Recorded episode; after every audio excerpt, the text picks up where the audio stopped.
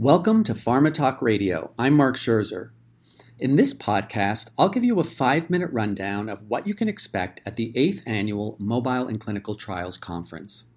To begin with, Mobile will be going live and in person and will require that all attendees be vaccinated. We will also live stream the event for those who wish to attend virtually. The conference will take place on September 27th at the Westin Boston Seaport District Hotel. So mobile in clinical trials is the meeting place for digital R&D operations leaders who are seeking solutions to apply mobile digital tools in clinical research.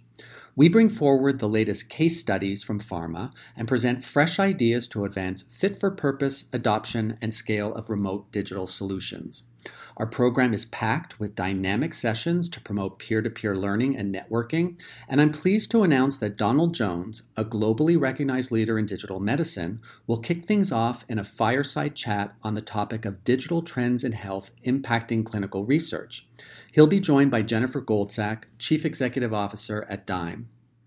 I'm also pleased to announce that Dan Karlin, CMO of MindMed, will co-chair the event once again alongside Michelle Shogren, who is Senior Director of Innovation, Pharma R&D, Clinical Operations at Bayer. We have more than 10 pharma companies reporting on the latest innovations and trends in digital research, beginning with a Pfizer led panel on leveraging multimodal sensors for more precise and clinically meaningful endpoints. The discussion will feature the latest examples of multimodal sensor integration from the field and impart lessons learned. Attendees will then have their choice of two case studies highlighting fit for purpose digital tech in clinical research. Renol Elage of Regeneron will present a study on gait assessment in patients with osteoarthritis of the knee, and Carrie Northcott of Pfizer will share learnings in a novel pediatric study in atopic dermatitis. Then, for the first time at Mobile, we'll hear directly from two patients who will share their experiences in digital studies and provide their perspectives on how best to design trials that include connected devices.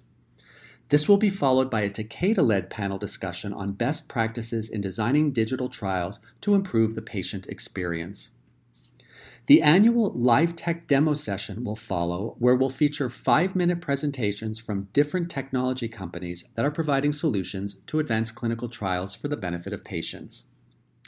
After lunch, Thomas Switzer of Genentech will take to the stage to discuss the ways early introduction of digital technology can help support studies, followed by a presentation by Jennifer Goldsack of DiMe on their new toolkit for operationalizing digital data collection to help ClinOps teams make better decisions faster.